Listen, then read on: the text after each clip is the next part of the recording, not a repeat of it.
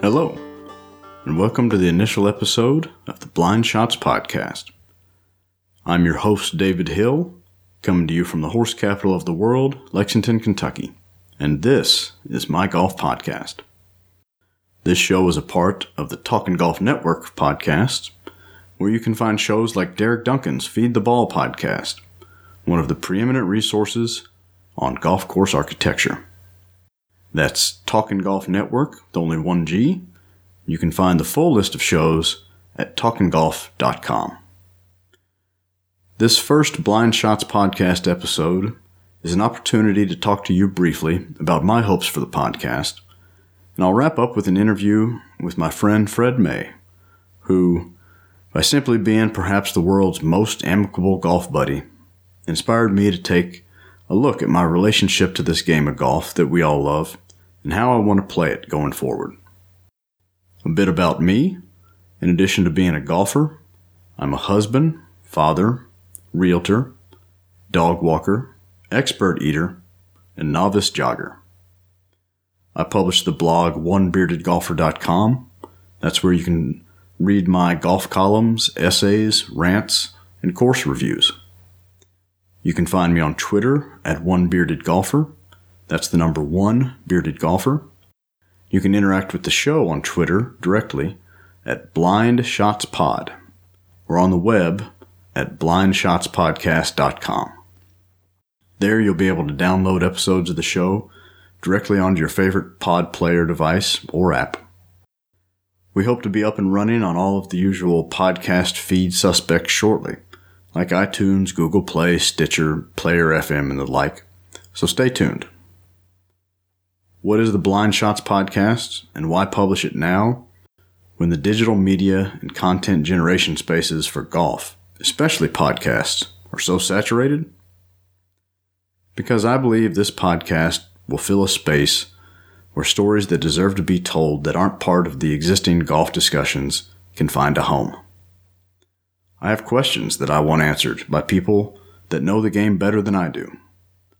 There are always stories that I wish I knew the backstory of, involving the names of people that the average golfer may not know. There are countless golf courses not found on any best of list that I think deserve to have a small spotlight shown on them. There are conversations about the golf business that need an avenue to come forward, uncomfortable though those discussions may sometimes be. As our nationwide housing supply crunch continues here in the U.S., what will be the fate of urban, suburban, exurban, even some rural golf courses in a market where premium is placed on housing and local leaders focus on more traditional notions of green space?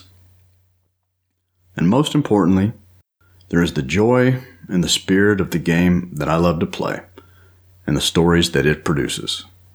Amateur golf, competitive golf, public golf. There are stories to be told and discussions to engage in on those topics beyond the occasional poignant essay or Tom Rinaldi tearjerker. The Fried Egg and the aforementioned Feed the Ball podcasts have pretty well locked down the market on deep dives into golf course architecture, but I think there's still spaces to discuss design and golf course architecture, especially from an amateur player's perspective, as it pertains to strategy, presentation, and overall golf experience. I'm not much of a gearhead or gadget guy when it comes to golf equipment, but there are important equipment stories that haven't been completely talked to death, that go beyond bifurcation of the amateur and professional games, or rolling back the speed of the ball. Destination golf continues to be the booming market, and we'll try to bring you stories from the road of places that might pique your travel interests. There are plenty of podcasts that cover the PGA Tour and do a really fine job of it. Gambling on golf and daily fantasy sports are all well and good if you're into those kind of things, but they just don't hold my interest very long. So I'll not be competing with those shows by giving you the 23rd Most Competent Masters preview each April.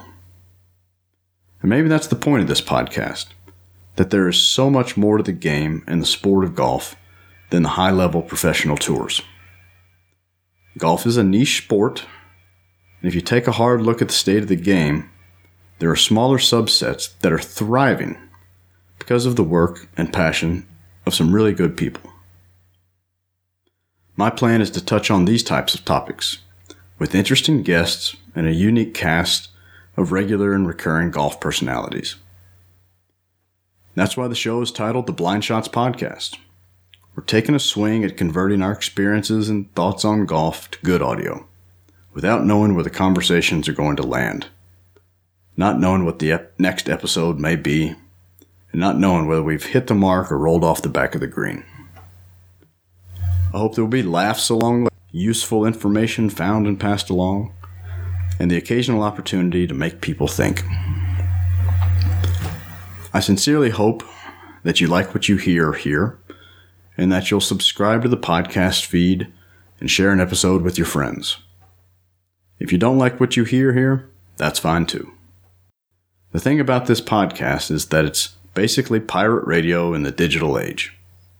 No fancy production values, no corporate partnerships, just talk about golf, what we love and hate about the game, the sport, and the business. And with that, we'll get to my interview with perhaps the world's most affable golfer. He's a kind and gentle soul, except that you won't find anyone who relishes the hand-to-hand combat of match play more than he does. To call our golf trip matches friendly competitions would be like calling a Holyfield-Tyson fight a friendly little boxing exhibition. Last fall, he was one of two friends to accompany me on a golf pilgrimage to Scotland. Turns out he was also inadvertently a muse for a bit of introspection, which morphed into a column over on the blog titled Going For It, My Truth Discovered in Scotland. And with that, here's my friend, Fred May.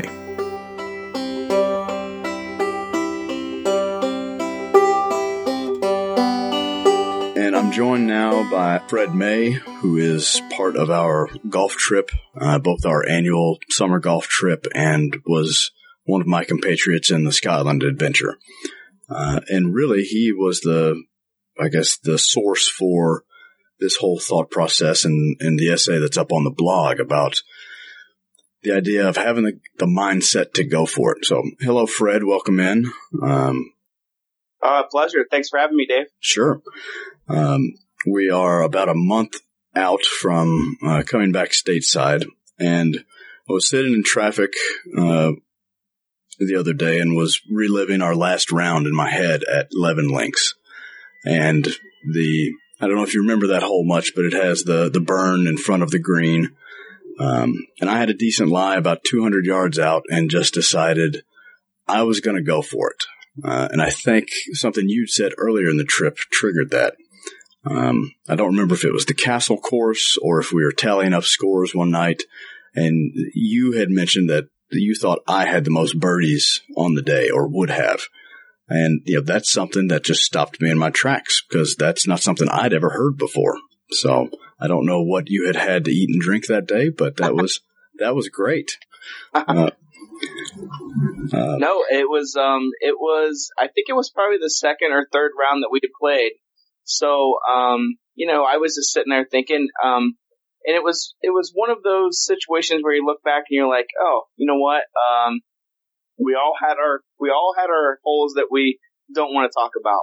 But I thought that it kept ringing in my head that Dave struggled 2 holes ago, but wait a minute, he just rolled that in for a 3, or what in the world? He just hit 2 great shots into the wind and just made a 4 on a pretty hard par 5.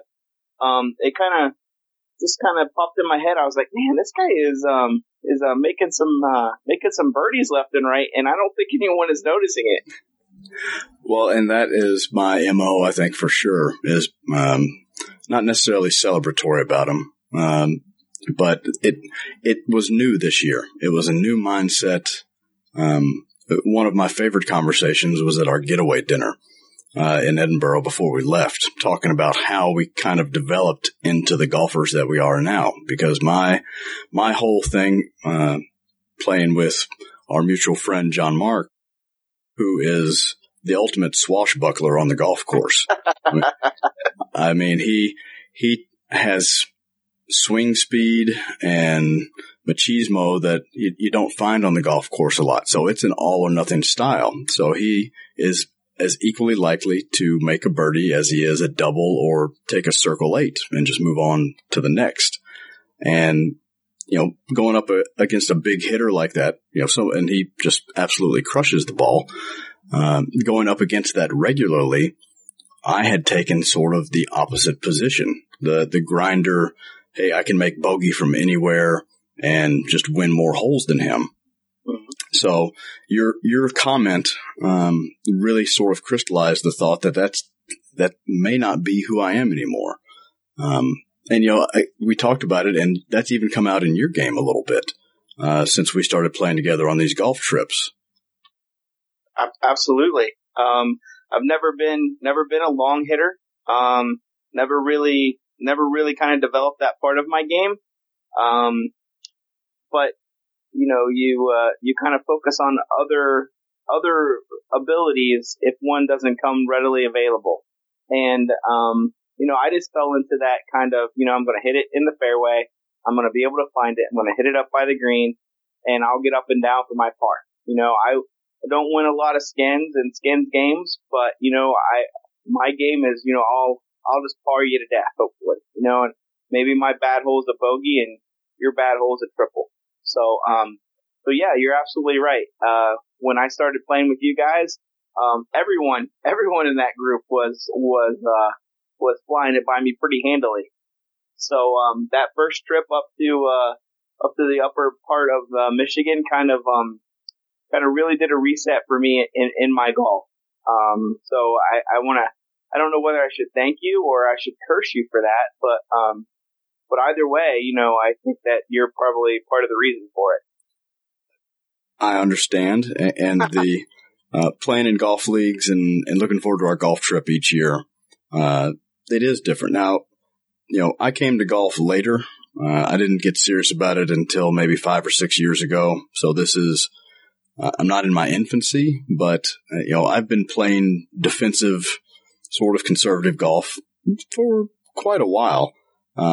What about you? Was this something with this, the new mindset and being competitive, is that how much muscle memory is there? That's interesting. You know, I kind of came into the game, I like to say kind of late as well.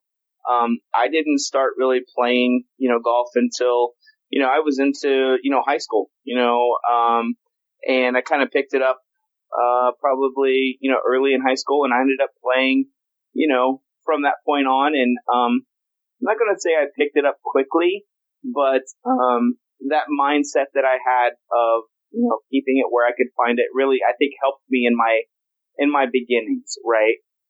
You go out there, you lose a lot of golf balls, your score gets pretty big, pretty quick. So I think that, you know, from that starting point, you know, you saying 5 years, 6 years ago, you really got competitive. I think that I lost a little bit of my competitiveness after school was out and college was out and our lives started. But I have with this recent golf trip to Scotland and the summer, you know, golf trips with you guys, it's, has really rekindled, a little bit of my competitiveness and my drive, to get better. I kind of lost a little bit of that. You know, the match play against you that I had this summer was some of the most stressful golf I've ever played and some of the most fun. And I think because we're trading shots like fighters, that's what made it so fun. And Forest Dunes, a little bit on the dune side and more so on the loop. And I wanted to bring this up about Scotland. One of the things that was really magnificent about Scotland is, you could almost always get out of trouble. There was an opportunity because you weren't, unless you were in a gorse bush, or in a bunker that you really had to come out sideways. I never felt like anyone was really out of the hole, unless you maybe hit one into the ocean, but that was pretty rare for us. But yeah, just that, okay, if you're in the rough or if you're in another fairway, you know, you've got this wide open expanse that you know, just navigate the wind and the bunkers and the bumps, and you've got a chance to get back into it, which was really something that I think even played in more to that, you know, just go for it attitude. Yeah. Which seems counterintuitive for links golf, where you've got a lot more rub of the green and, you know, the odd kick and the having less control over the ball. Oh, I totally agree. I on the way over there and leading up to that, you know, I went into those rounds over there very defensive, and you know, as you kind of mentioned in your little essay there, you know, I am probably the most risk averse golfer that there may be some that are worse than me, but it would be a dogfight to see who was worse. But you're right, there was opportunity. I felt about halfway through the trip, I think, you know, I kind of let it sink in, and I said, if you trust your shot and you trust where your ball is going to go, you could aim it, you know, over there, and, you know, off of the deep rough. And the wind is howling. The fairways were big. You know, the fairways were generous. You just had to trust yourself and the golf ball. To your point, there were times that you got into bunkers, that, you know, you had to come outside this, right? You just had to. There was no stance to do anything else. But a lot of times there was a decision. You know, how aggressive do I want to be? You know, how far do I want to try to advance this? And more often than not, I took a pitching wedge and I got out and I tried to go from there. But I mean, I saw you and I saw Matt both, take, you know, aggressive lines out of those bunkers, and it paid off. Yeah. The sand was an entirely different experience in Scotland. And it varied from course to course. You know, I thought Ely was really nice at presenting a variety, and the Old Course as well. You know, some of those bunkers around the Old Course are just annoyances, you know, maybe half a shot. You know, you can't get it next to the pin from there. Whereas others are, yeah, you're playing the bank shot off the revetted face, just hoping it doesn't come back, you know, behind you back into the bunker.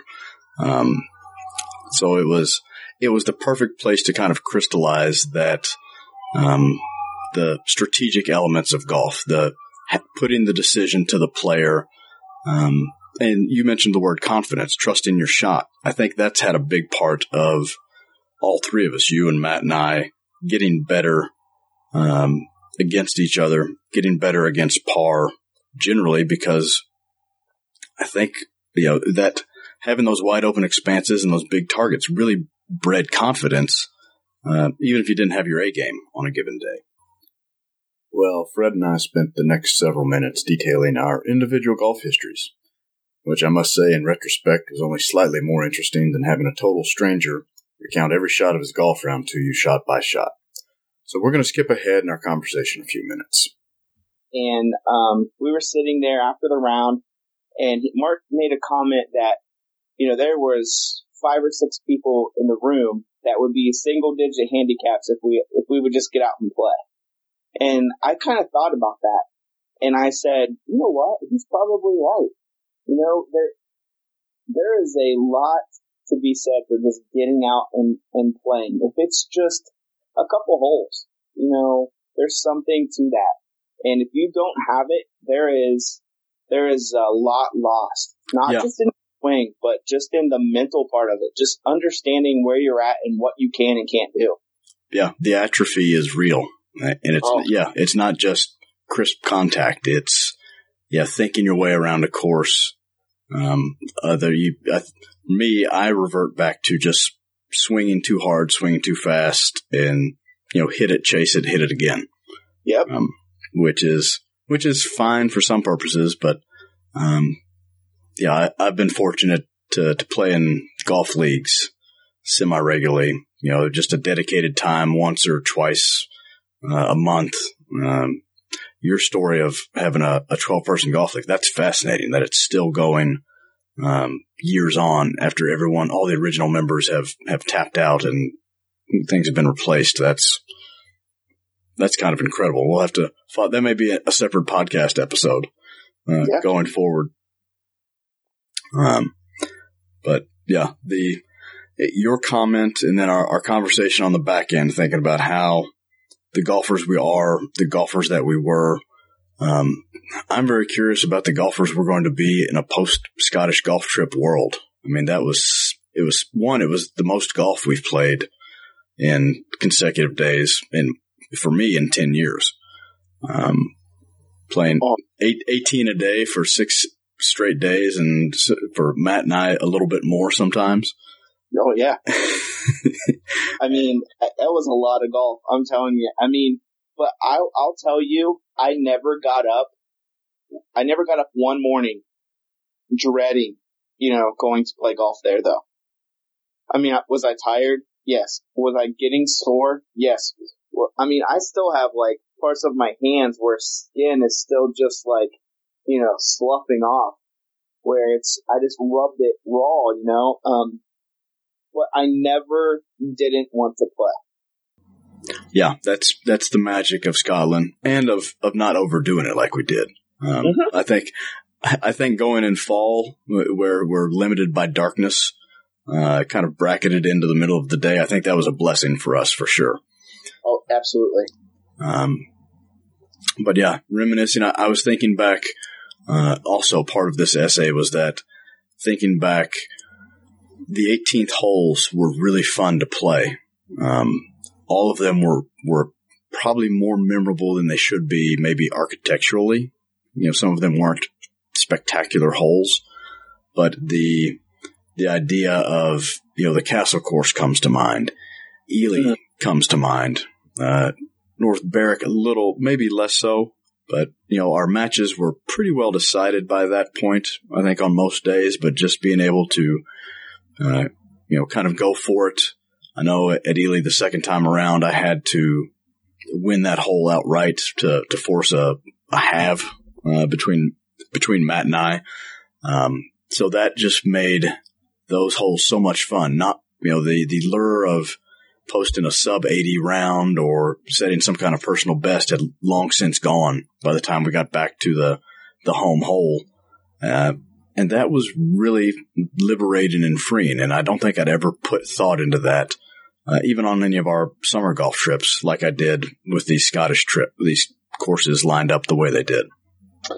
And I think to that point, maybe part of that, I don't want to say interest, but still that drive, hey, I'm going to go for it right here, on that 18th hole, like you just said, was the fact that, if when you go out and play your normal course, your home course, if you're not playing well, if you don't have that score, that you're going to be proud about, I notice a lot of people will pack it in, right? It doesn't mean anything to them anymore. So they just go up there and they just, put a move on the ball and knock it up there, chip it up and down and get out of there, right? You're done. Get to your car, get home. I think some of what you were talking about there, on those last couple holes and as you said, when we played Ely the first time, the first 9, or the first 18, didn't you birdie that? I did. You birdie that to win? Yeah. You birdied that to take a couple bucks out of my pocket, a couple pounds out of my pocket.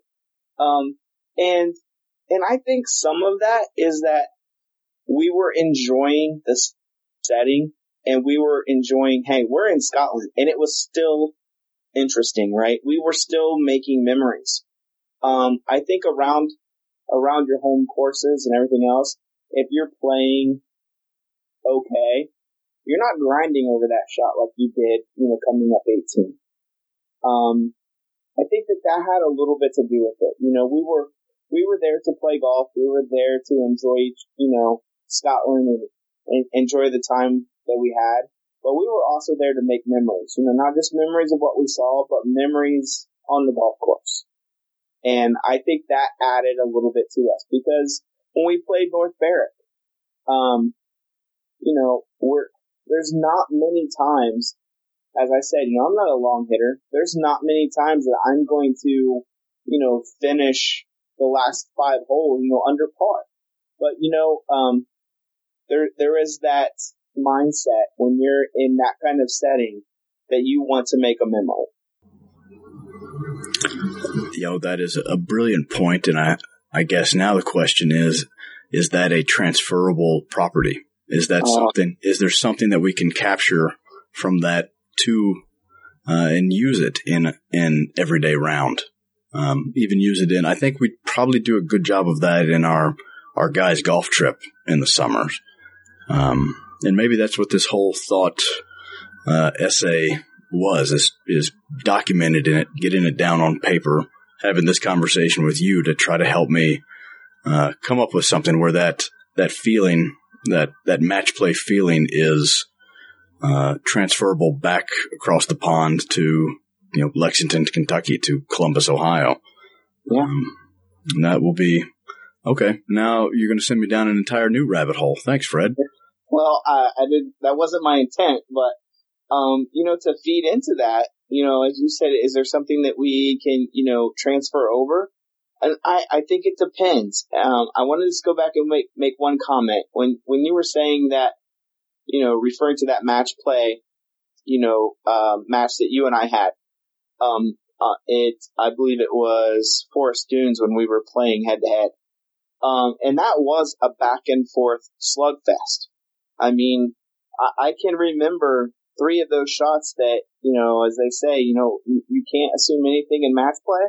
I assumed I had won three holes, and you just, I mean, you knocked one in from the bunker, you hit the pin on an impossible shot on a bunker, and you made about a 35-foot putt on me. Those type of matches, when there are two guys that are close in ability and love the game, there is a little bit of, you know, hey, I want to play well. I want Dave to play well, you know, if it's me, but I want to beat Dave, right? And I hope that you know, feel the same way. You're like, hey, I hope Fred plays well, but I hope I kick Fred's teeth in. There's something to that. And I think that goes back to the memories part of it. You know, if I'm just out playing with nothing, you know, if I'm just out there practicing, right? If I'm over where I think I should be to par, you know, I'm not grinding. You know, I'm not trying to make sure that I hit a good shot. And I think that I'm not proud of that. I don't think any of us are proud of that, but I think that's the reality.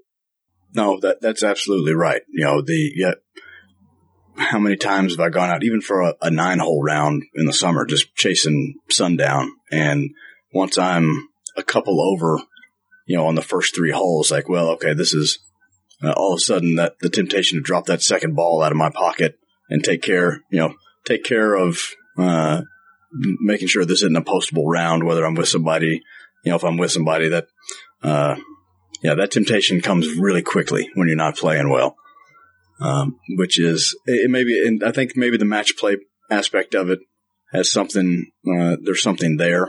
I think that's a lot more fun. You're not necessarily where you have the bad hole and, okay, you toss it away and you re-engage. You get to reset every time you get to the tee box, which is nice. The other thing, which I've been thinking about this because I've heard some discussions on other podcasts and seen on Twitter, the idea, do we spend too much time when we're engaged in a match like that? I don't feel like I get into such a zone that I start ignoring the surroundings. You know, I have sharper, crisper memories of Forest Dunes, of what it felt like to be there, what the sight lines were. I think because I was so engaged in the match, you know, the beauty of those dunes, of our early morning rounds and our afternoon rounds, when you kind of get that golden hour of sunlight. I thought we did a nice balance of playing golf with our head up and with our head down, which was really important to me in Scotland, because, you know, that scenery at places like Ely, North Berwick, and even Carnoustie a little bit, just seeing famous holes. You know, you didn't want to miss it for trying to grind out a number. So I don't know if you feel the same on that, but that's something I've heard discussion of a lot that I hadn't ever really paid attention to, that I do now, for sure. No, yeah, I totally agree. I can remember almost every one of those shots, you know, coming down that. I remember the feeling of, you know, what it felt like that morning in spitting rain, and then the rain leaving in a couple holes in and the sun comes out, you know. No, I think there's something to be said for that. It's a good point. All right. Well, I've been speaking with Fred May, who is in the Columbus area, and he is an integral member of both golf trips that I'm involved in, both our annual deal and the trip to Scotland. So, Fred, thank you for the time, for being so gracious and coming on and chatting with us. Hey, thanks for having me. Yep, thanks for having me very much. There might not be a more gentlemanly golfer than Fred May. Hey, thanks for stopping by our initial episode of the Blind Shots podcast. Again, the essay Fred and I were referring to in this episode is titled Going For It, My Truth Discovered in Scotland. You can check it out at OneBeardedGolfer.com. It's still on the front page of the website. The piece is a bit of a stream of consciousness monologue interspersed with reflections on some of what made Scottish golf so much fun. And speaking of Scotland, if you enjoyed today's podcast, stop by next time to hear just how crazy it is to find out that you can apply for a tee time at the Old Course in St. Andrews for free. And then how life-changing it can be when you find out you've actually won the opportunity for you and three of your friends to play the Old Course together. It's a discussion with author Graylin Loomis next time on the Blind Shots podcast. Until then, do choose to go for it and take dead aim.